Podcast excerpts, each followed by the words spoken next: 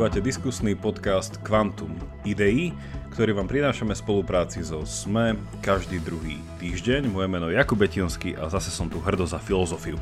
A moje meno je Jaro Varchola a venujem sa vede. Čaute všetci, dneska máme, teda pokračujeme v našej sérii diskusí na želanie, tak povediac, z nášho nedávneho crowdfundingu za, ktorý, za ktorého podporu vám ešte raz veľmi ďakujeme. No a dnešná téma je taká netradičná. Náš poslucháč a a podporovateľ si želal, že aby sme dneska trošku tak rozpitvali, že skúsim to nejako zjednodušiť, že nejakým spôsobom, e, čo nás môže naučiť náboženstvo v prieniku s vedou, neurovedou, psychológiou, vlastne medicínou, že, že, že aké sú nejaké prieniky toho, čo dobré si vieme zobrať z náboženstiev rôznych, keďže tam nebolo iba jedno, No a príklady tam boli viaceré, napríklad, že uh, tak, takzvaná nejaká taká meditačná prax, ktorá sa volá mindfulness, o tom sa budeme dneska rozprávať, nejaký druh terapii, nejaké že postenie sa a tak ďalej a tak ďalej. Čiže dneska sa zamyslíme nad týmto. Ja musím ešte tak povedať, že som sa cítil trošku vynechaný, že, že, že, že v akom prieniku je náboženstvo s vedou, by sa to dalo rámcovať. Ja som sa cítil, že to bude iba Jaro hovoriť celý čas. A, ale ja som si tiež našiel nejaké filozofické dodatky, takže nebojte sa, bude to aj trošku filozofické.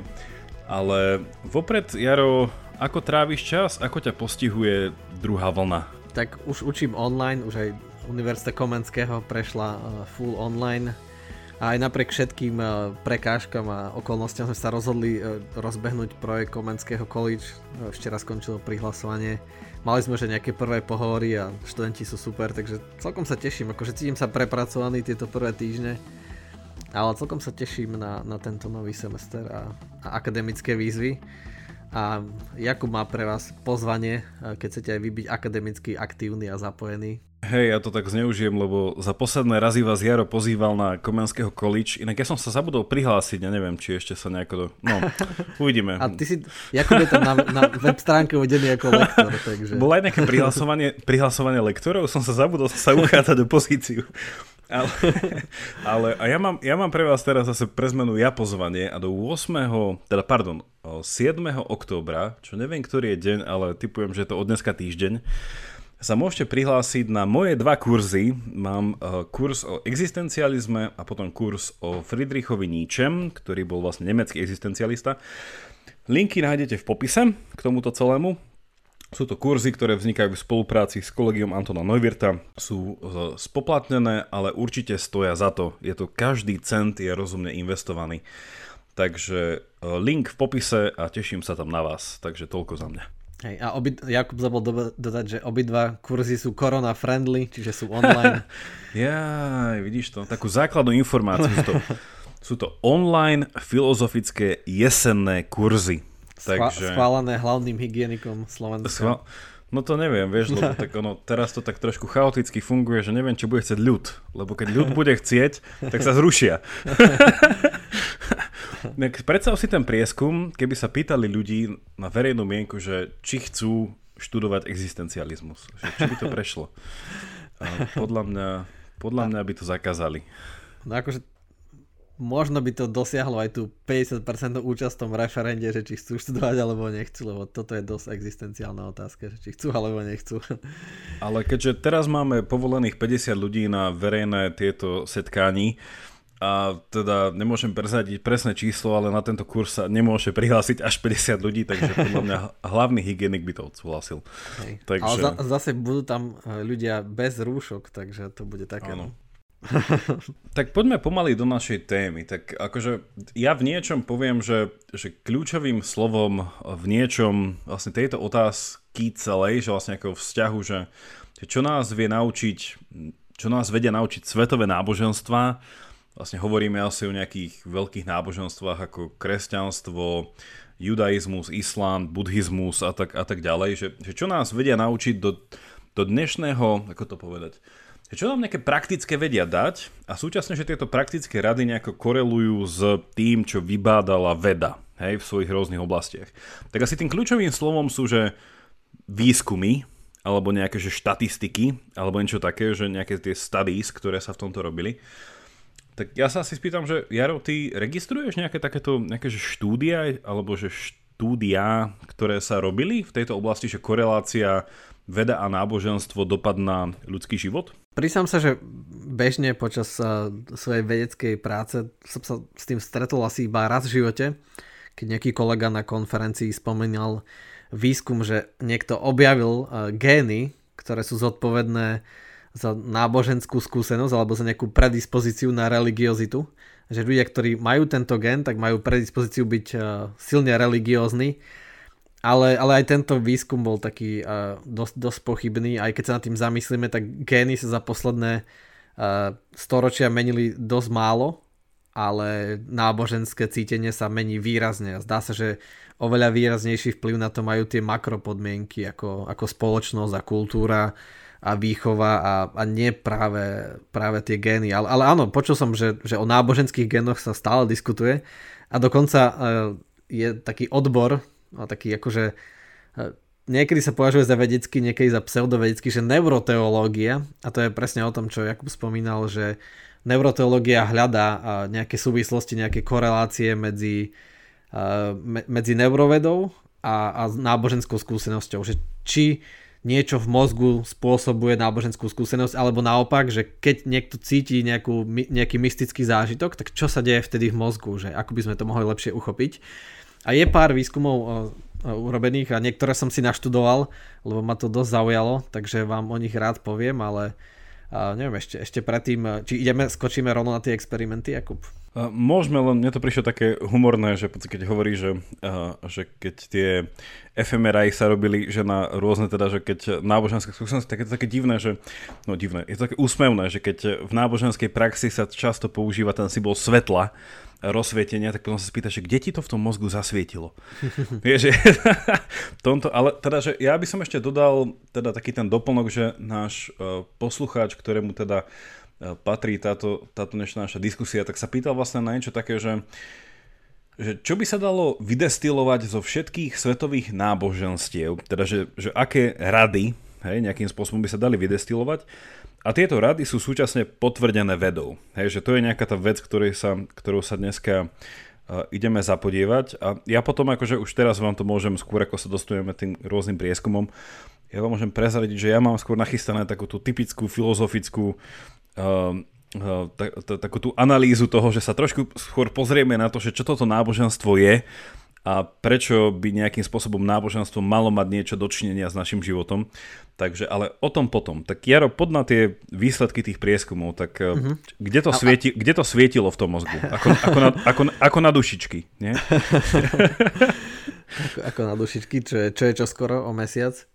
Uh, áno, tak uh, asi taký veľmi známy uh, experiment uh, sa volá, že God's Helmet, že v 80. rokoch Michael Persinger prišiel s výskumom pomocou magnetickej stimulácie mozgu, čo sa napríklad teraz magnetická stimulácia bežne využíva na liečbu depresie, že nasadíme človeku doslova nejakú helmu a, a stimulujeme mu mozog pomocou nejakého magnetického poľa, aby, aby tá depresia ustala. Čiže stimulujeme nejaké časti mozgu, zatiaľ čo iné nie, aby sme vyvolali požadovaný účinok.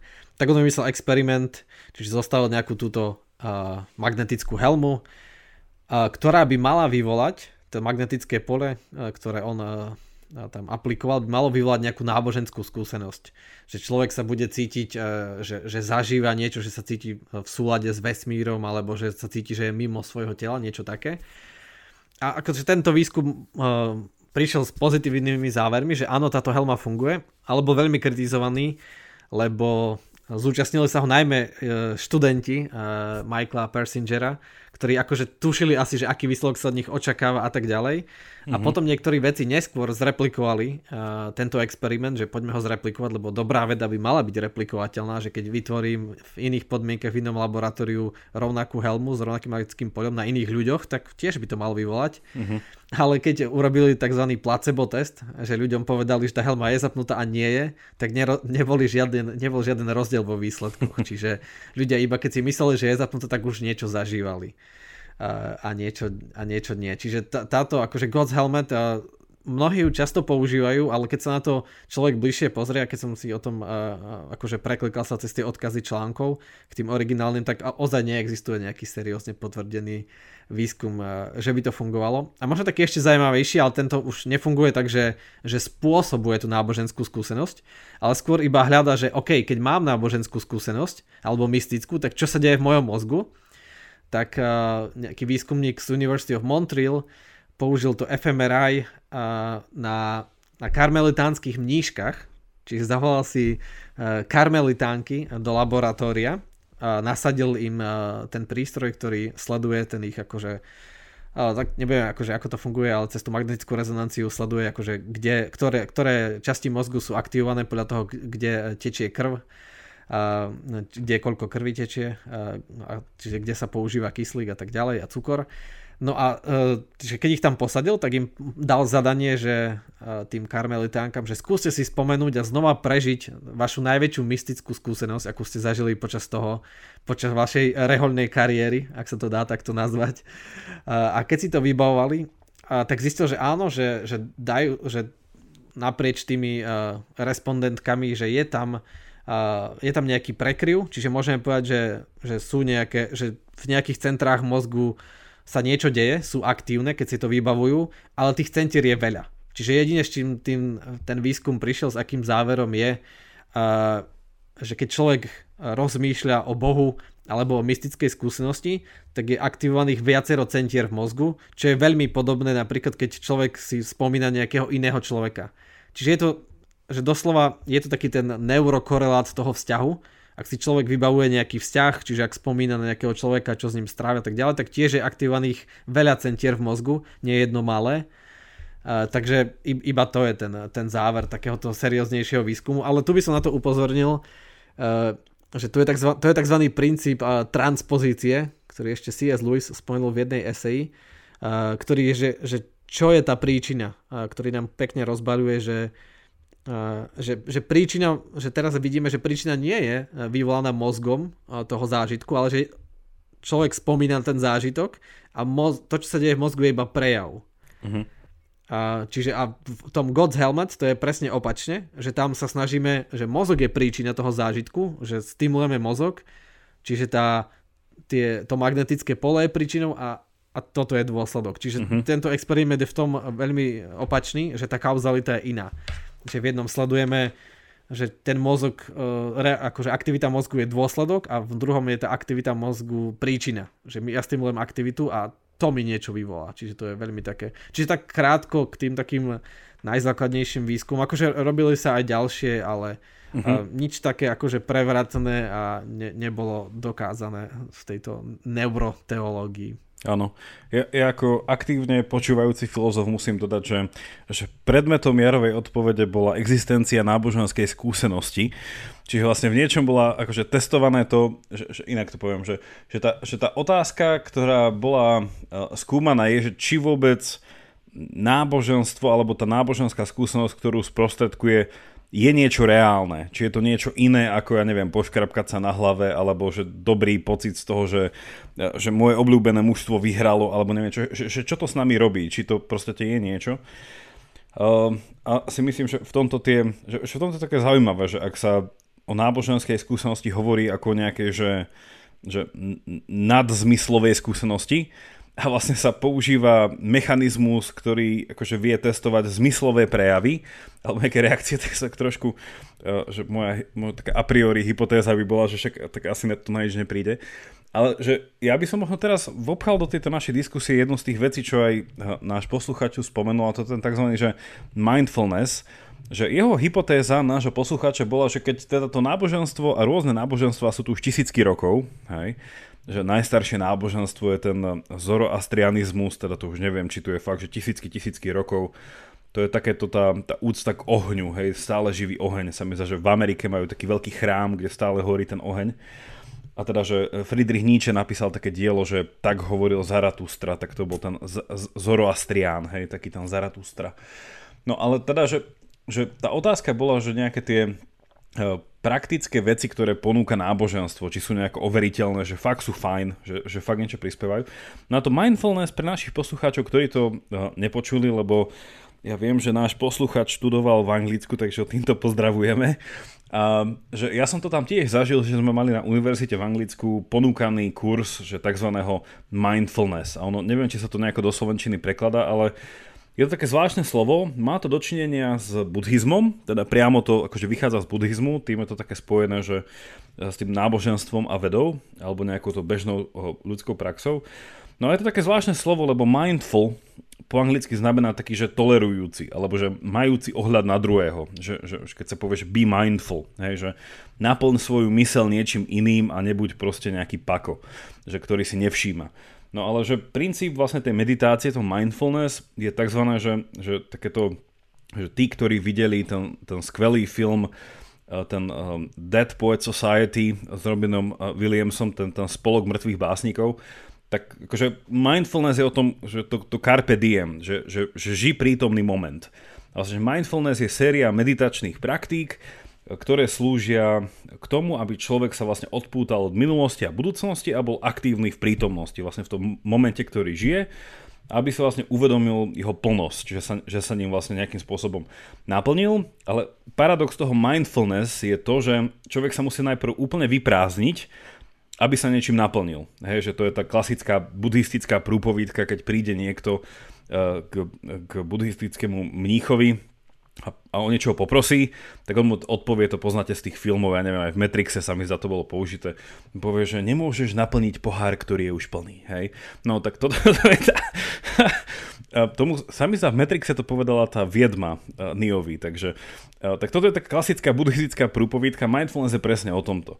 No a že toto je jeden z takých tých príkladov, ktorý akože ja osobne si myslím bez nejakého veľkého akože prieskumu neverejnej mienky, že toto je veľmi dobrá prax naprieč teda rôznymi náboženstvami, že ono sa to tak často atribuje k buddhizmu, ale je to vlastne stará prax aj v kresťanstve, sa mi zdá aj v judaizme, čiže akože tento druh meditácie, ktorý vlastne sa sústreďuje na prítomnosť a vlastne je to také, že, že to je ten, asi ten aspekt vedy, a som, že čo Jaro si o to myslíš, lebo v podstate v niečom je to prepojené, že, že ten mindfulness a tie meditácie nie sú ani tak zamerané na nejaký predmet myslenia, že si máš adoptovať nejakú myšlienku, ale sú robené akože prevažne tom, že sa máš sústrediť na svoj dých. Hej, že je to, ak, ak niekto tu robil jogu z našich poslucháčov, tak je to niečo podobné, že je to vlastne zvýšená konten- koncentrácia na svoje telo, na svoje prejavy a teda, že to, čo sa sleduje v tomto je dýchanie. Hej, že človek sa proste má stotožniť so svojím výdychom, nádychom, čo vedie k nejakému fakt, že tomu uvedomeniu si tej, tej prítomnej chvíle. Človek vlastne dýcha teraz, teraz vydychuje, teraz dýcha, teraz vydychuje. Vlastne a týmto, čo, akože je to, a je to niečím, že terapeutické, Hej, že dostaneme sa aj k tzv. Eh, kognitívno-behaviorálnej terapii, čo je tiež taký mix vlastne nábožensko-filozoficko-vedeckých vecí. Takže tento mindfulness podľa mňa, akože, že úplne súhlasím teda s hypotézou nášho poslucháča, že, že toto určite je uh, jeden z tých momentov, kde sa, kde sa nejaká náboženská prax, a teda to je ešte že taká, že transnáboženská prax, lebo sa to akože nachádza v mnohých náboženstvách, podľa mňa spája, i keď teda nepoznám nejaké tie presné výskumy, ale hovorím, že mali sme to v Anglicku na univerzite ako ponúkanú vec, čiže typujem, že za tým bol aj nejaký vedecký uh, tento mhm. palec hore. Hej, čiže ako Jakub hovorí, lepšie asi predáva názov mindfulness, aj keď v skutočnosti ide o mindlessness, lebo cieľom je vyprázdniť si myseľ a nie ju naplniť, lebo ten pohár, ten pohár už je plný. A, hej, ale má to aj takú vedeckú hypotézu, že prečo to funguje že prečo ľudia, keď sa sústredia na svoj dých a keď robia tieto meditácie, že prečo dosahujú taký ten pocit jednoty s vesmírom, že, že wow, že ja som súčasť toho celku a cítim, že ja ve, sám som vesmír a vlastne, že ja nie som ja, ale že, že vesmír a ja sme jedno. Že, že ten pocit, a vysvetľuje sa to tým, že keď človek je privedomý, ale tým sústredením sa na ten dých, tak vlastne odblokuje všetky ostatné zmysly, že, že nesústredí sa na čuch, na zrak, na sluch, tak ako keby stráca orientáciu v tom priestore a, a sa mu tak zmýva rozdiel medzi sebou a nie sebou. A doslova, keď sa sústredí na ten dých, ktorý sa stále opakuje a je pravidelný, tak ako keby sa akože zžil s tým časom samotným a, a ozaj tým, že blokuje ostatné zmysly, tak vlastne sa mozgu podľa tejto vedeckej hypotézy, čiže mozgu sa stiera taký rozdiel, že toto som ja a toto nie som ja a preto človek má ten pocit. Lebo doslova si tým, to akože tým, tým sústredením na ten dých zablokuje všetky ostatné zmysly, ale pritom jeho mozog stále pracuje a je privedomý, tak dochádza v take, takejto paradoxnej uh, skúsenosti jednoty s vesmírom. Čiže to je taká tá vedecká hypotéza za tým. Samozrejme to je taká teoretická hypotéza, čiže asi je ťažké vymyslieť experiment, ktorý, ktorý by bol možné potvrdiť. Jedine, že keď sme niekomu, neviem, nejak e, zablokovali tou uh, helmou prístup k tým senzorom, akože tak je to také, no. Ja, že povieš, ja, že povieš prístup k kyslíku, vieš. vieš, že to máš, to máš taký ten, eh, ten, ten test potápaním, že, že nakoľko sa teraz cítiš byť živý. Že proste, že, um, ale ja som chcel iba k tomuto dodať, že, že aj vo filozofickej tradícii, že, ten, že tá práca s tým, teda vo filozofii sme povedali, že s konceptom dýchania, že teda nie je nevyhnutne len s tou praxou, že, že čo pre človeka znamená dýchanie, že že iba na pripomenutie, že vlastne od toho pochádza celý koncept, čo sa teda doteraz ako, uh, uh, s ním pracujeme, že koncept duše. Že duša vlastne z, grec, z greckého suché znamená dých. Hej, že vlastne tá, tá prvotná metafora, že ak, ak duša je nejaký oživovací princíp, tak vlastne tá metafora je, že vlastne že vdýchol doňho a on žil, hej, a teda tam môže to byť nejaké božstvo alebo neviem čo že vlastne ten, ten, ten, ten dých, eh, alebo že vdýchnutie, vydýchnutie, že potom aj povieme, že nie, že vydýchol, hej, že to bol jeho posledný dých. Že vlastne, že sa to tak nejako metaforicky spája so životom a smrťou a celkovým tým priestorom medzi tým. Uh, teda, že to dýchanie je dôležité a akože zobrať ho aj takto úvodzovkách povrchne, že sledovať svoj dých, že má to aj nejakú tú prenesenú hodnotu, nad ktorou potom človek A tam musí byť opatrný, lebo, lebo schopnosť mozgu a mysle akože sugerovať si veci je takmer nekonečná, čiže keď niekto povie, že a môžete cítiť, ako sa vám ten kyslík rozlieva v krvi, ako prechádza do buniek, tak my to doslova budeme cítiť to dokazuje tých uh, milión uh, výskumov, placebo a tak ďalej, že, že ľudia dokážu cítiť uh, orgány, keď sú chorí, alebo keď na nich príliš myslia, v ktorých nie sú uh, t- zakončenia také, aby sme ich mohli vedome cítiť, uh, ako pracujú. Čiže doslova aj, to dokážu ano. cítiť. A jednoducho t- tá možnosť si, si to sugerovať je, je, je fakt obrovská. Čiže to, tých pár techník v, v spojení s, s pár slovami a termínmi môžem, akože sa dá, že tá škála je široká, ale v skutočnosti všetky robia to isté, len, len to, že tam vložím tých pár slov, tak každý tam cíti niečo iné, ale vlastne princíp je, je rovnaký. A, že vlastne dokážem odblokovať väčšinu aktivitu mozgu a pritom zostať pri vedomí a veľmi ľahko tam pocítim to ostatné. Čiže... Mne sa páčila jedna taká meditačná prax je, že si máš predstaviť, že nemáš hlavu.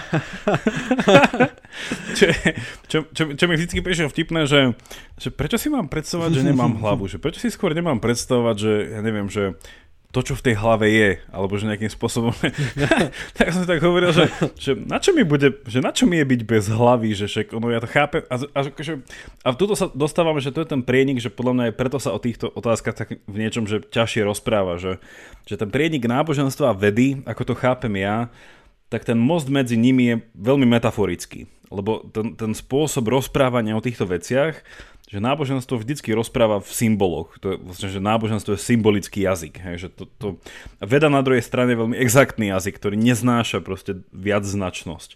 No ak sa tieto dve veci majú stretnúť, že, na, že veda verifikuje náboženstvo, alebo že náboženstvo udobruje nejaký vedecký akože, objav, tak nie je to úplne akože prechod proste ako sprava doľava, keď prechádzate autom z jednej strany cesty na druhú, ale akože tá komunikácia je zaujímavá, hej, že naozaj v tomto, že, že fakt, že, že nemať hlavu v náboženskej meditácii ešte nemusí v reálnom živote znamenať, že je dobré byť bez hlavy. Hej, tak len, to, len toľko som chcel povedať, že držte si svoje hlavy. Je to dobré mať hlavu. Celkovo uh, tento recept na meditáciu sa mi zdá akože veľmi pochybný. To je taký, veľmi rýchlo môže dojsť k nejakej fatal error že keď človek už urobí ten prvý krok a predstaví si, že nemá hlavu a potom v druhom kroku si vlastne uvedomí, že ale on si predstavuje hlavu a čo teraz, akože že, že čo ďalej, aký je ďalší krok, že zrazu sa ocitne na raz cestí, čiže to je akože mi príde také, takéto šokujúce. Ale chcel by som, Jakub, že, že to poopraviť, že, že to bolo pravda podľa mňa, že celý čas medzi to medzi vedou a náboženstvom, že si akože nemôže do, do, akože majú úplne iné, iné vysvetlenia, iné druhy vysvetlenia, že veda je exaktná, náboženstvo má rado symboly, náboženstvo vysvetľuje, aký je zmysel veci, zmysel existencie a zmysel toho, prečo sú veci také, aké sú. A veda sa snažila vysvetľovať príčiny že čo je za tým, prečo prší a tak ďalej, že, že doslova hľadať príčiny a náboženstvo sa zmysel v tom, hej. Že nie prečo prší, že, že aká bola vlhkosť a aký je tlak a, a tak ďalej a, a aké tu fúkajú vetry od rovníka alebo čo, ale že aký to má zmysel, hej, že dážď, symbol, neviem, oživovanie a tak ďalej. Ale to sa zmenilo s príchodom evolučnej psychológie, lebo tá akože sa snaží vysvetľovať aj zmysel veci. Čiže tá evolučná psychológia je niečo, čo, a čo, čo, čo sa pokladá, akože má veľa problémov evolučná psychológia, to pre mňa chce ďalšiu epizódu samostatnú, že je v niečom problematická, ale tá si vlastne snaží sa vysvetľovať zmysel, že evolučná psychológia nám hovorí, že prečo robíme, čo robíme. Že evolučná psychológia sa snaží vysvetliť, že prečo si ľudia vymysleli náboženstvo, alebo prečo ľudia objavili náboženstvo, prečo v ňom vidia zmysel, prečo majú morálku, prečo robia to, čo robia. Že zrazu tá evolučná psychológia vošla do kapusty tomu náboženstvu a snaží sa vysvetľovať zmysel. A to je možno aj to, že sa jej darí evolučnej psychológii, aj to sa dá vysvetliť tým, že takýto hromadný nárast ateizmu na uh, univerzitách a tak ďalej, lebo tá evolučná psychológia to akože preberá tú agendu náboženstva. Tak neviem, že ako vnímaš uh, ako filozof uh, Evolučnú psychológiu. No a ako, že ako môžeme stále hovoriť o tom rozdelení medzi náboženstvom a vedou, keď je tu niečo také nové, že evolučná psychológia, ktorá sa snaží vysvetliť, že to, aký sme, sme takí a robíme to, čo robíme a považujeme za zmysluplné to, čo považujeme, nie preto, že Boh nás tak stvoril, ale preto, že to je evolučne výhodné, evolučne dané, že je to, je to výsledok procesu, ktorý sa odohral v čase a v priestore. Ja som sa aj bál, že to slovo Boh dneska nezaznie, lebo to som mám, k tomu tu mám pripravené nejaké, nejaké filozofické bádania. Uh, no ja akože viacero vecí, že prvé je to, že ja som úplný skeptik voči nejakým, uh, uh, ako to povedať, nejakým úplne, že až takže kategorickým odlíšeniam a kategorickým mysle, že nemajú nič dočinenia, že proste neexistuje nejaké spojenie medzi vecami ako náboženstvo, veda, filozofia, psychológia, že, že táto tá tzv. kompartmentalizácia, že dá to do takých vlastných chlievikov tieto rôzne uh, disciplíny, že podľa mňa je taký ten moderný trošku fetiš. Uh, čiže akože je to ťažké niekedy prejsť z jednej vednej disciplíny do druhej, avšak dá sa to celkom akože aj vystopovať späť, že odkedy sme to nejako začali nejako oddelovať, nie? Že, že sú tie vedecké, potom sú tie humanitné, však teológia by spadala, hej, alebo teda náboženstvo, religionistika by spadali medzi nejaké humanitné vedy. Čiže akože máme dneska takú tendenciu to tak akože nejako veľmi štiepiť a nevidieť tam nejakú hĺbšiu jednotu, čiže ja som určite zástanca nejakej hĺbšej jednoty, že, na tie, že tie veci majú niečo so sebou dočinenia. A čo si ja k tomuto myslím, no akože podľa mňa uh, no, predtým ako poviem, chcem ešte spraviť takú malú reklamnú vsúku, že uh, uh, pre tých z vás, ktorých by toto zaujímalo, že, že či má náboženstvo uh, nejaký pozitívny vplyv na náš život. Hej, že, a tam je teda tá otázka, nie je nevyhnutne toho, o čom sa dneska bavíme, že či sú nejaké náboženské nejako, nejaká náboženská prax, hej, že či už nejaké postenie sa, alebo nejaké, nejaké meditačné činnosti, alebo niečo, že, že to má pozitívny dopad, ktorý overila aj veda. No ale že potom je taká meta otázka, že teda, že čo s tým náboženstvom, či je to dobrá vec, zlá vec, či to zavrhnú, či je to proste opium ľudstva a tak ďalej. Tak, tak tomuto chcem ponúknuť, že jeden z eh, redaktorov časopisa tý, časopisu Týždeň pred neviem či rokom alebo viac eh, založil takú platformu, sa to volá, že kaviarenské debaty, eh, ktorá ešte stále funguje, teraz je trošku menej aktívna a tam sú rôzne také, že ono je to inšpirované tým britským The Economists debates, že také niečo fungovalo. A oni tam akože dávali nejakú, nejakú otázku a dva nejaké protichodné názory. No a diskutovali tam, teda to všetko písomnou formou ako článkov, že také reakcie človeka na človeka, je tam nejaký moderátor. No a bola tam aj presne táto otázka, že či by sme sa mali bez náboženstva lepšie. Hej, v, v niečom, teda to koreluje s tým, o čom sa rozprávame. No je to také malé promo, lebo pozvali tam do spolupráce z podcastu Pravidelná dávka nášho Andreja Zemana, ktorý tam teda interagoval s jedným človekom a bola to teda tá otázka, či by sme sa mali bez e, náboženstva lepšie, pričom teda Andrej zastával tú otázku, že nie. A je tam veľa spomenutých štúdií a veľa teda aj nejakých argumentov z neviem či priamo z evolučnej psychológie, ale teda, že v niečom je tam spomenaná tá vec, že evolúcia v niečom, alebo že evolučné myslenie v našom výbere vyselektovalo náboženstvo ako vec, ktorá tu stále je.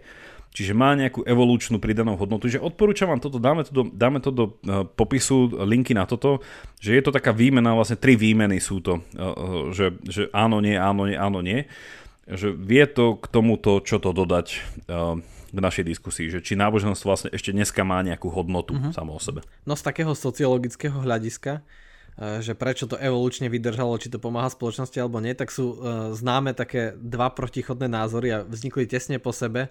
Na začiatku 20. storočia sociológ Emil Durkheim povedal, že vlastne náboženstvo je nejaké to sociálne lepidlo, uh, ktoré drží spoločnosť pokope, že dáva zmysel jej existencii a tak ďalej.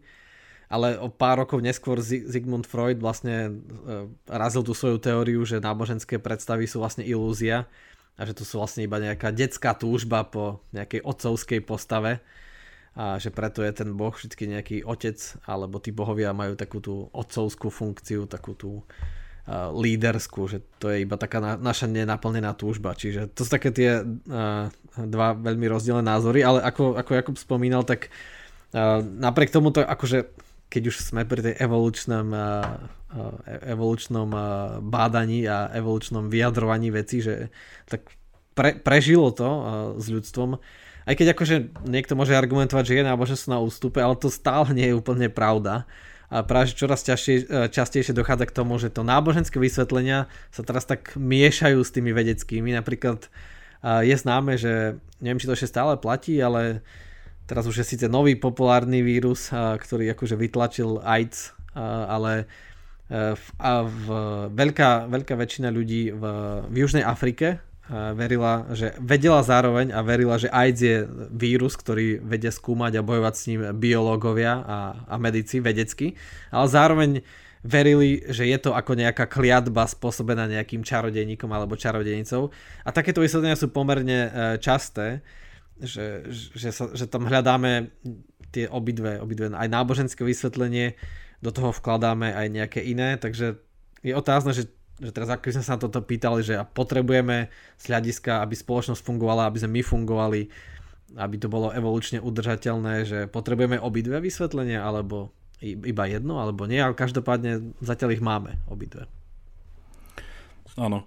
Toto si akože veľmi dobre povedal, lebo však aj uh, nie, sme, nie sme ďaleko od, od, od týchto názorov, že aj k COVID-19 mali mnohí ako boží trest, egyptskú ranu a, ta, a tak ďalej a že No, no chcem sa k tomuto dostať, ešte poviem, že, tak, že na praktickú, na praktickú nôtu, že uh, podľa mňa určite veci ako, a teda toto je môj pseudovedecký názor, že teraz, teraz hovorím ako, naj, ako, ako, ako filozof, ktorý, ktorý akože dráždi vedu, že podľa mňa, že z náboženskej praxe, lebo však, no, že keď, keď sa pýtame otázku, čo je to náboženská prax, tak vlastne nevyhnutne sa pýtame, čo je to náboženstvo a teda dostaneme sa k tomu, ale že náboženstvo podľa mňa, že vo teda tie svetové náboženstva, hej, ktoré by sme dali dokopy, podľa mňa všetky nejakým spôsobom pracujú s tým konceptom seba presahovania sa. Že proste, že je nejaké ja, nejaký človek, ktorý svojím spôsobom si nestačí.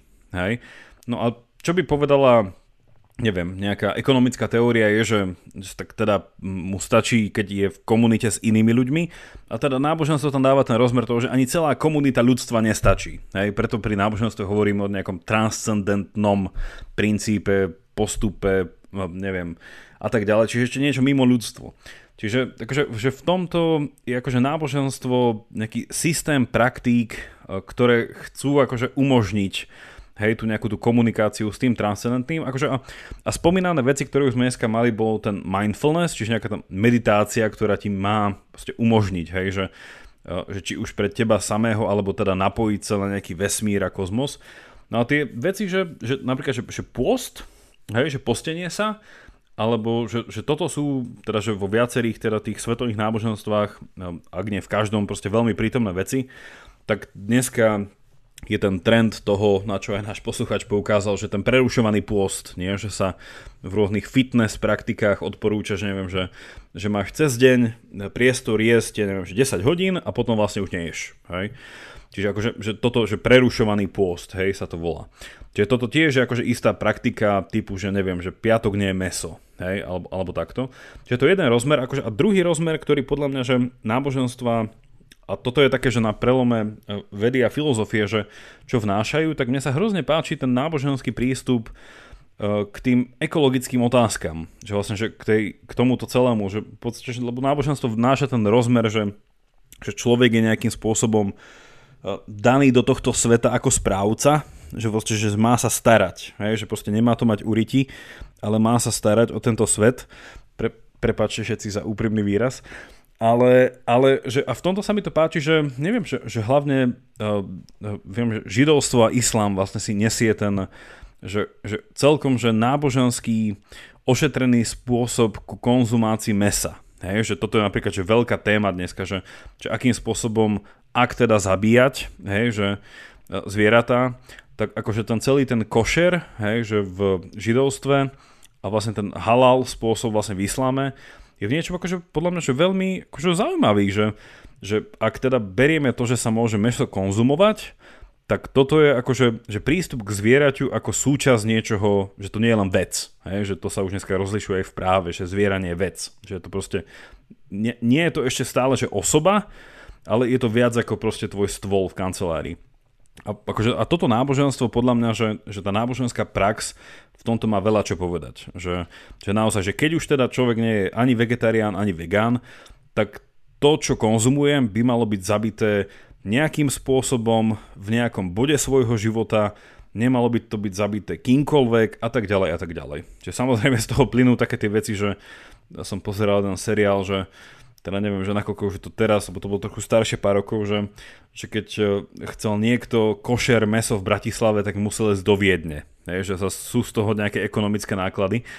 Uh, ale že, že to zamyslenie, no, že, že podľa mňa toto je jedna z tých vecí, takéto nejaké tie praktické, uh, nejaký ten prístup vlastne ku každodennému životu, že je to stravovanie, že teda, že náboženstvo v tomto, a podľa mňa, že veda by to podporila, ale hovorím, nie som vedec, takže Jaro... Nie, tak, Jakub, celkom dobre si prešiel vlastne do tej druhej otázky, do tej podotázky, ktorú položil poslucháč, že keby sme mali zozbierať tie rady a že, že to, čo náboženstva odporúčajú, či to je aj nejako, že či vie psychológia dokázať, že to je výhodné, alebo že to je ozaj dobré, alebo nejaká iná veda, že tak ako povedal ten Durkheim, že či to je ozaj takéto sociálne lepidlo, čiže je to užitočné a mali by sme si to držať, keď už pre nič iné, tak iba preto, že to pomáha fungovať. A tak, tak áno, že môže to byť presne toto strávanie alebo iné. Čiže keď napríklad náboženstva oslavujú každý rok uh, nejaké sviatky, tak nieko, niekto môže povedať, že to je aké smiešne, nie? že každý rok oslavujú vec, e, ktorá sa stala niekedy dávno a to robia všetky náboženstva, hej? Všetky veľké náboženstva. No ale zároveň to nejak rezonuje s hĺbšou pravdou o tom, aká je naša realita. A že v našej realite ozaj platí, že my sa nachádzame na tej, na tej gule hliny a tá obieha okolo Slnka v nejakej pravidelnosti a znova sa nachádzame v tom istom bode a vzhľadom na, na Slnko uh, o, o ten istý čas. Čiže keď sa to nejak opakuje, tak akože rezonuje to s nejakou hĺbšou pravdou a keď akože náboženstva sú na tom, že trvajú na tých tradíciách, že sa tie veci opakujú každoročne, tak v niečom to rezonuje s pravdou, že v niečom je to smiešne, lebo jasné, že tá vec v dejinách sa stala iba raz, ak sa vôbec stala. A napríklad, že neviem čo, Chanuka alebo Vianoce a tak ďalej. Ale uh, je pravda zase o realite, že tie veci sa opakujú. Ale zase keď niekto úplne, úplne sekulárny, nenáboženský, nevidí žiadnu opakovanosť, žiaden rytmus akoby existencie vo vesmíre, tak to nie je úplne pravda. Lebo, lebo to nerezonuje, tak možno aj preto tento náboženstvo, že ponúka nejaké to čiastočné vysvetlenie, lebo to rezonuje, alebo keď nám náboženstvo povie niečo, čo isté dokáže aj evolučná, neviem, e, psychológia nám povie o morálke, alebo čo nám psychológ povie, že ako sa správať a to isté tvrdí náboženstvo, tak to tiež rezonuje s nejakou, s nejakou pravdou. A tu je to ťažké rozlíšiť, že a teraz, a čo bolo prvé, hej? To náboženstvo a podľa neho sa vyformoval svet, alebo alebo to bolo opačne, že najprv tu je svet a my sme to nejak obkúkali a vymysleli si podľa toho náboženstvo. K tomu, čo si povedal o tom Emilovi Durkheimovi, že ja, sa, že ja ho mám extra rád, lebo ja som na základe jeho rôznych pohľadov robil moju prvú bakalárku v Taliansku, kde ja som skúmal teda on mal ten koncept samovraždy ako sociálne podmienený, že to nie je iba teda výber jednotlivca, ja som, no, podobne skúmal nejaký iný, in, iný jav, však to je teraz jedno. Ale že, že či je náboženstvo lepidlo spoločnosti? A toto je akože zaujímavá otázka, že ja teraz mám rozčítanú knihu z minulého roka, uh, ktorú prekladal Samo Marec, pozdravujeme, od, Fra- od Franciska Fukuyamu, tá knižka sa volá Identita. A je to vlastne že pohľad na to, že čo to dneska znamená, že keď ľudia chcú nejakú identitu, keď si nejako tvoria spoločensky, jednotlivo, a teda, že akú rolu v tom má štát, že, že štát tvorí nejaké identity. No to má taký, takú zaujímavú úvahu, že vlastne, že, že každý človek, a to je teda už od starých Grékov až podne, že túži po nielen že po ľudskej dôstojnosti, ale po uznaní svojej dôstojnosti a tak ďalej a tak ďalej.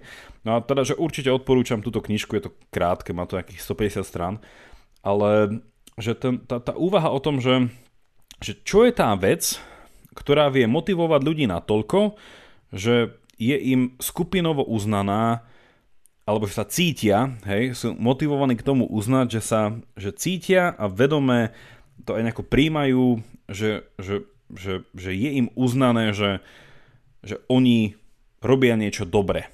Hej, alebo že oni, že to, že sú, že je dobre. Hej, že mať nejaký to, alebo teda môžeme ísť až k veciam ako, že nejaká že česť a tak ďalej, ale že, že celkovo tá otázka dôstojnosti a uznania. No akože a Fukuyama to tam rozoberá z každej strany, hovorí, že historicky samozrejme, že je veľa možností, že čo toto dáva, samozrejme, že náboženstvo je jedno medzi nimi. No je tá otázka toho, že, že či naozaj, ako Durkheim hovoril, že či náboženstvo, a toto je proste že vec, ktorú akože spomína aj ten francúzsky analytik uh, Alexis de Tocqueville, ktorý teda v Amerike skúmal najprv väzenie, ale potom americkú demokraciu, ktorý hovoril, že i keď teda by tam nemalo byť náboženstvo v tom právom slova zmysle, povedal, že stále krajina na to, aby bola zlepená dokopy, potrebuje niečo, čo uh, Tocqueville nazýval, že, že občianské náboženstvo. Že nebolo to normálne nejaké že náboženstvo v právom slova zmysle, ale že to náboženstvo prekvapivým spôsobom, a teda toto podľa mňa je akože ďalšia jedna z tých vlastností, čo akože neviem, že zase, že nakoľko to prírodné vedy vedia doskúmať, ale podľa mňa, že sociológia a psychológia, politológia, ako tieto soft vedy v tomto majú čo povedať, je, že náboženstvo v istom slova zmysle vie byť tým lepidlom spoločnosti, lebo vie ľuďom dodať takú tú, nie že skupinovú, ale až nejakú takú, takú ten, ten transcendentný pocit toho, že na mne záleží. Hej, že som súčasťou nejakého celku bez toho, aby som proste mal nejaké extra nevyhnutné zásluhy, že som proste, neviem, bol 30 rokov premiérom alebo a tak ďalej a tak ďalej. Čiže akože, že, že toto je akože podľa mňa tiež jedna z tých vecí. Ale čo som chcel povedať k tomu celému je, že už ku koncu, keď by to malo zaznieť akože na začiatku, to je také fiškúrske odo mňa, že čo filozofia podľa mňa v celej tejto diskusii vie povedať, keď ona nevie nejako nevyhnutne otestovať, že, že čo sú tie veci, čo ľuďom asi že, nejako, že, že, že prospievajú, že filozofia v tomto je akože nápomocná v samotnej tej otázke, že ak teda hľadáme nejaké náboženské praktiky, ktoré by mohli niečo znamenať aj po vedeckej stránke a je to nejaké že udobrené všetkými desiatimi, tak filozofia sa akože sama o sebe pýta, že, že čo je to náboženstvo. A podľa mňa, že v Slovenčine tento, tento, toto slovo je hrozne metúce, že ja neviem, že, že prečo sme zdedili akože slovo náboženstvo, ale asi preto, že my máme slovo boh, hej, že a nemáme niečo iné. Ale teda, že v angličtine, v germánskych jazykoch, aj teda v, v, v, v románskych, aj teda v taliančina a tak ďalej sa akože viacej vzťahujú použití tohto slova na ten latinský uh, originál, ktorý teda že re, je religio, čo poznáme, že v religionistika, alebo religiózny, alebo neviem čo, že, že nábožný človek. Čo je podľa mňa oveľa lepšie slovo, lebo potom to akože nabáda viacej k tomu, že, že čo to je náboženstvo. Že fakt, že je to lepidlo spoločenství, alebo je to opium tých más. A vlastne religio z latinčiny znamená, vlastne, že, že opäť sme pri tom lepidle, že je to, že spojivo, že je to nejaký vzťah. Že vlastne z angličtiny ten, že, že relácio, hej, že nejaký, že, že relationship, že mať nejaký vzťah s niekým.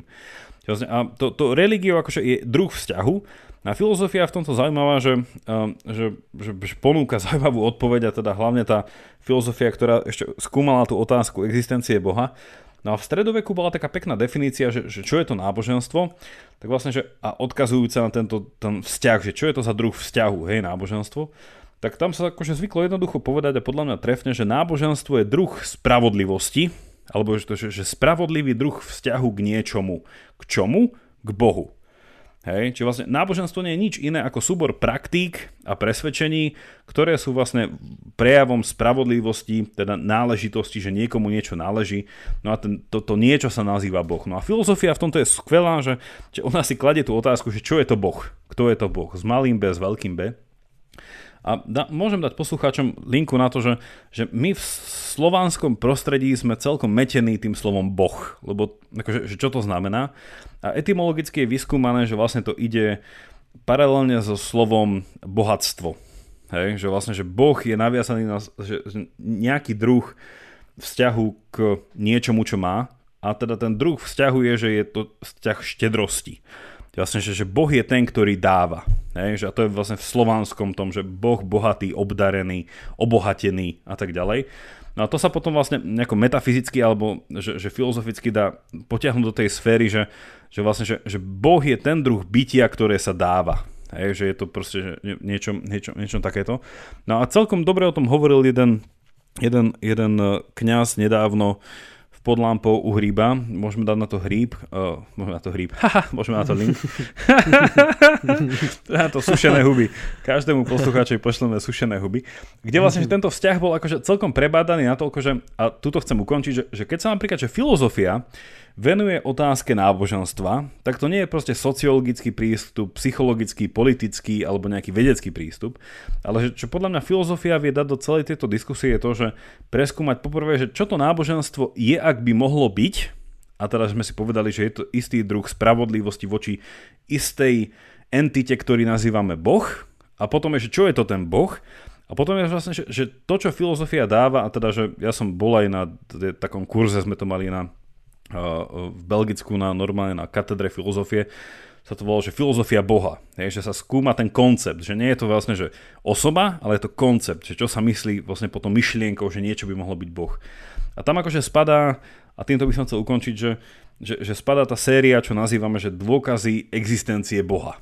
Hej, že čo by to mohlo byť, keby to bolo Boh. Ale akože je to fascinujúce, lebo vôbec sa tým veľakrát nemyslí to, čo si človek zväčša automaticky akože po tým myslí, že Boh proste tam nejaký typek na obláčiku, ktorý hádže proste ako Zeus nejaké tie blesky. A také tie najbežnejšie argumenty v to, že, že, že kto je to Boh, to sú akože veľmi abstraktné veci, že, že, že to nie je tá náboženská nejaká prax plná citov a vzťahov a niečoho, a že akože jeden z takých bežných súčasných argumentov, že aby ste mali prehľad o tom, že o čom sa rozpráva, je, že je taký, sa to volá, že, že, že, že Kalamov argument, ktorý je zo stredoveku a s týmto normálne akože prišiel jeden uh, islámsky mysliteľ a hovoril, teda má to že dve premisy a záver. Teda, že prvá premisa je, že, že všetko, čo existuje alebo prišlo do existencie, musí mať nejakú príčinu. Vesmír uh, začal existovať, tým pádom vesmír musí mať príčinu. Hej, a toto je akože celý argument v prospech existencie Boha, kde sa potom pýta, že čo je príčina vesmíru a hľadá sa na to odpoveď a tá odpoveď je, že malo by to byť niečo, čo nazývame Boh. Hej. Alebo ten ďalší typický argument, toto sú také, že, že kozmologické argumenty, hej, že je ešte taký, že, že keď si predstavíte, že, že to najlepšie, čo sa dá po každej stránke, tak idete hore, hore, hore v tých nejakých vlastnostiach, že ešte lepšie, ešte lepšie a ešte lepšie, až prídete k niečomu, čo sa klasicky zvykne nazývať, že najlepšie, naj, e, najmúdrejšie, najvševediace, neviem čo. A zvyknete si povedať, že OK, že to bolo takéto super bytie, hej, nejaký super proste, super, super. A že to by mohol byť ten boh, hej, že ktorý je taký super, super. No a potom v tom klasickom tzv. Anselmovom argumente sa hovorí, i keď chybne, že teda, že, a teda, že keď je takýto by mohol byť, tak ešte lepšie od toho by bolo najlepšie predstaviteľnejšie, že ešte keby existoval. Hej? Teda a potom, že ak by mohol, tak existuje, tým pádom je. No a to je komplikované, tam to potom uh, uh, Immanuel Kant trošku vyvrátil, ale že toto dáva diskus, že filozofia do diskusie o tom, že čo náboženstvo viedať a neviedať, že ona to tak trošku vracia od toho, že ma vôbec nezaujíma, čo je to náboženstvo, ale či by to, na čom stavia náboženstvo, to jest Boh, vôbec mohol v princípe existovať. A keby áno, čo to znamená? Hej? A filozofia vedie k tomu, že vlastne že Boh nie je nejaká nezávislá vec, ktorá lieta na obláčikoch, ale ak by to malo existovať, ako už teda hovoria aj rôzni uh, filozofi dávno dávnych vekov, tak by to bolo niečo, od čoho je závislé všetko ostatné. Tým pádom proste, že nie je niečo, čo by bolo od Boha oddeliteľné. A to je proste ďalšia diskusia. Ale toto je krátka vsúka do vedeckej diskusie zo strany filozofie, takže všetkým sa ospravedlňujem a teda tie sušené huby dodáme. Takže... tak krátka vsúka to nebola, ale myslím, že bola dosť podnetná. A ja iba nadviažem na to, čo si povedal s tou prvotnou príčinou, a ten Kalamanov alebo Kalmanov argument a s týmto vrátim k tomu vedeckému a k tomu, že nie ako k náboženstvu, ako, ale k tým náboženským pocitom, že, sa, že máme niekedy tie transcendentálne mystické zážitky, že ako ich vedecky vysvetliť. Tak ako, ako na to ten Kalman povedal, že že keďže vesmír, všetko musí mať nejakú príčinu, tak je vesmír mať nejakú príčinu a to je presne to, že prečo náboženské vlastne cítenie a, a myslenie nie je možné vylúčiť, lebo ak chápeme prírodným vedám, tak chápeme, že vlastne to je všetko tak zložité a tak jemne nastaviteľné a tie konštanty, keď boli trochu iné, že oveľa pravdepodobnejšie sa nám zdá, že by nemalo byť nič ale tým, že existuje niečo, že by sme toho súčasťou, že to je nevyvrátiteľný fakt, že je niečo a nie nič, tak už to je veľmi nepravdepodobné. A čiže keď na to ideme intelektuálne, tak môžeme mať potom takéto zážitky, keď sa nad tým zamýšľame aj intelektuálne, môže nás chytiť takýto závrat, že aha, ale veď to je tak nepravdepodobné a pritom to je. A to je tak nemožné, že vlastne ja som a moje vedomie a že ja tu som na nejakej planete a vnímam, ale, ale je to. A, a to je na tom to šokujúce, že, že o to sa to dá oprieť Eh, že prečo takéto, takéto existujú a ďalší rozpor, ktorý vlastne zažívame, ktorý je fakt, je, že my, my si uvedomujeme, že my sme úplne obmedzení, že my sme z atómov a máme nejakých pár desiatok kýl, že my sme kus hmoty, ale zároveň si uvedomujeme, že my rozumieme a vieme rozumom uchopiť neuveriteľné veci. Že, že ten, tá ľudská, ľudská rozumnosť a, a náš jazyk, že vieme vymyslieť slovo strom a vieme tým uchopiť nejako takto mysľou miliardy stromov na Zemi a že vieme vymyslieť, že toto je prvok, toto je atóm a zrazu vieme ako keby uchopiť e, tým pojmom a tým myslením, že všetky atómy vo vesmíre, lebo, lebo vieme ten koncept a že tie koncepty tak dobre rezonujú s tou štruktúrou reality, e, že potom doslova, keď si na tom aj intelektuálne zamyslíme, tak potom áno, môže dochádzať takýmto e, náboženským skúsenostiam, lebo, lebo táto naša životná skúsenosť, ten náš životný fakt je paradoxný. Že na tom, koľko vieme, aký sme obmedzení, ale keď zároveň vieme, že dokážeme rozumom a číslami uchopiť tieto veci, tak vlastne už to, toto je také, že veľmi tak su, sukšie a intelektuálne povedané, ale keď si to preložili, keď niekto nejak emocionálnejšie založený a vie to nejak vcítiť, toto čo teraz hovorím, tak môže mať také zážitky, lebo, lebo to je o tom istom. To je ten paradox, že ja som tu a zároveň som celý vesmír. Lebo fyzik zároveň si tu píše na papier a zároveň to platí pre celý vesmír. Že, že to je to šokujúce. A práve to je to šokujúce, že, že existuje niečo a nie nič. O čom vlastne je skvelá kniha od Jima Holta, kde chodil a pýtal sa vedcov a filozofov, že prečo vôbec existuje svet. A takže to je tiež výborná kniha, ktorú odporúčam. Že, neviem, ako sa volá presne, že prečo existuje niečo, ale tiež môžem hodiť hríp na to do, do popisu. Prečo je niečo skôr Takže... ako nič? Ja ju tu dokonca mám. Niečo také. Um, niečo také hej, ja som, ja som sa ešte ospravedlnil, lebo ja, ja to poznám z anglického diskurzu, že Kalamov argument. A som tak nejako uh, hlúpo vyvodil, že Kalam bude asi ten človek, ale teraz som uh, v rýchlosti pozrel na internet. A, a Wikipédia ma úplne akože vyviedla z omilu, že Kalam je iba skrátka vlastne v, v moslimskej terminológii, že to zjednodušene znamená, že je to rozmýšľanie o teologických veciach racionálne je niečo, čo, nazý, niečo, čo sa zvykne nazývať, že apologetika. Čiže vlastne Kalamov argument je v niečom, že apologetický argument, že nie je to, ospravedlňujem sa, nie je to človek, ale je to vlastne, že diskurzívna metóda, hej, že viacero tých metód, tak, takže k, to, k tomuto celému. Ale hej, že v niečom, že, že však ono, toto je, mm, že odo mňa na záver, teda aby sme sa posunuli k záveru, že, že filozofia uh, v tomto celom uh, v, v niečom za posledných 100 rokov kuľhá, teda že nesie si tú prvú nohu trošku viacej popredu ako tú druhú, že, že ono sa tak zvykne povedať, že v roku 1900 sa radikálne zmenili veci a to bolo, že keď zomrel Nietzsche, lebo vlastne Nietzsche bol ten, ktorý prvýkrát povedal, že ľudia si ešte neuvedomujú, ale tým, že sa celým osvietenectvom a týmto, že zabil v niečom koncept Boha, ja som vlastne, že, že Boh ako koncept prestal používať, tak on povedal, že to bude mať že celkom drsné následky, lebo to úplne že akože zahrká tým ľudským spôsobom rozmýšľania. A teda, že teraz ideme trošku ďalej iba ako od meditačnej praxe a od nejakých rôznych techník, ktoré sa dajú využiť na toto, ale že, že celkovo, že, že čo dáva človeku zmysel, hej, že za zmysel pomoc ľudského života, tak akože že v tomto akože Nietzsche bol ten posledný veľký filozof, ktorý, teda, ja si myslím, že teda príďte na môj kurz o ničem, ešte, ešte, ešte, ešte vážne uvažoval nad otázkou existencie Boha. Že dneska sa to akože aj na filozofických uh, katedrách akože extra nerieši, ale akože ono to bolo, že že keď si pozriete fakt, že do 1900, že, že každý filozof a filozofka, ktorých považujeme za v niečom, že tí, ktorí by sa mali učiť, tak, tak nejako reagovali na tú otázku toho, že čo by to znamenalo pre svet, keby nejakým spôsobom mal byť riadený alebo stvorený nejakým bohom. Čiže takže ono je to že celkom niečo zvláštne, že sa o tom teraz nehovorí.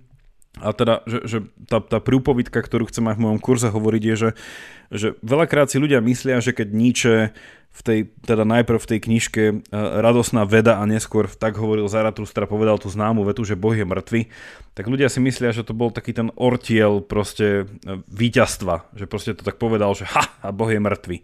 Poďme teraz a poďme to zapiť, hej, že poďme sa tešiť. No, no vtip je na tom, že, že sám Nietzsche bol vychovaný, jeho otec bol luteránsky pastor, že on poznal Bibliu spredu zo zadu a keď sám bol neveriaci, tak tú vetu, ktorú vyriekol Boh je mŕtvý, tak vlastne, že ústami toho, toho proroka vlastne v, v Zaratustrovi, že, že to bol akože nárek plaču a zúfalstva, že vlastne, že čo teraz, keď Boh je mŕtvý, hej, že, a vy to ešte neviete a ja som prišiel príliš skoro a ako tam píše, že prišiel som počas dňa so zasvieteným lampášom hľadať tých múdrych, hej, že takéto absurdnosti. Tak akože že v niečom je to radikálne akože veľká zmena v spôsobe myslenia, ak sa ten koncept niečoho takéto transcendentného dá preč. A teda ako potom bude mať druhý kurz o existencializme, tak existencializmus je presne tá filozofická škola, ktorá si túto otázku zobrala za vlastnú že čo robiť vo svete a ako žiť zmysluplne, ak by Boh neexistoval. A to je existencializmus. Takže... Ak máte akýkoľvek hlboký filozofický problém, Jakub má na to kurz. Jakub má na to ešte že hĺbšiu odpoveď, v ktorej sa spoločne utopíme. um, hej. hej. Takže toľko, Dobre, tak, toľko za mňa. Tak snáď sme, snáď sme niečo odpovedali a poslucháč bude rád, ale mňa, mňa tá diskusia celkom bavila a tá, tá otázka je ozaj geniálna, či za, čo, za ňu ešte raz ďakujeme. A, a na budúce nás, keď hovorím slovo geniálna, tak na budúce aby, uh, máme ďalšiu, tretiu diskusiu na želanie a tá bude práve o genialite. Poslucháčka, ktorá tiež nás podporila, na, sa nás pýta, že aký je rozdiel medzi obyčajným talentom a genialite a kedy môžeme hovoriť o tom, že ľudia sú géniovia. A tak sa budeme rozprávať, že čo robí ľudí géniov a vlastne možno nakoľko nás talent determinuje a nakoľko môžeme uniknúť eh, z tej predeterminácie eh, našimi schopnosťami intelektuálnymi. A, tak určite to s tým bude súvisieť, že na aké IQ musíme mať na to, aby sme, neviem, boli ďalším Einsteinom a tak ďalej. Čiže budeme sa rozprávať o genialite a o intelektuálnych talentoch. To bude celkom zaujímavá diskusia, lebo ja, ja ako obyčajný talent sa budem teba génia pýtať, že ako to prežívaš. tak vlastne to bude také, to bude, že, to bude, že, že priamo budeme mať dve vzorky že aj, aj geniality, aj bežného talentu a dobre, teš, teším sa, teším sa o tých. A dneska už, dneska už nie sú IQ testy také populárne, dneska sú populárne testy na COVID, takže na, na, tom som už bol, bol som negatívny, tak neviem ako, ako otestujeme, či som aj genius, ale uvidíme s akou definíciou prídeme. Možno sa ukáže, že Jakub je genius a ja som talent. Budeš COVID genius. to nie som. No. Bol som negatívny. Dobre, tak ďakujeme vám všetkým za počúvanie, ďakujem ešte raz za podporu cez náš crowdfunding, z čoho vlastne vznikla táto diskusia. Ďakujeme nášmu poslucháčovi, no a majte sa o dva týždne a buďte geniálni. Tak tešíme sa na ďalšie otázky a počujeme sa o dva týždne. Majte sa. Čaute.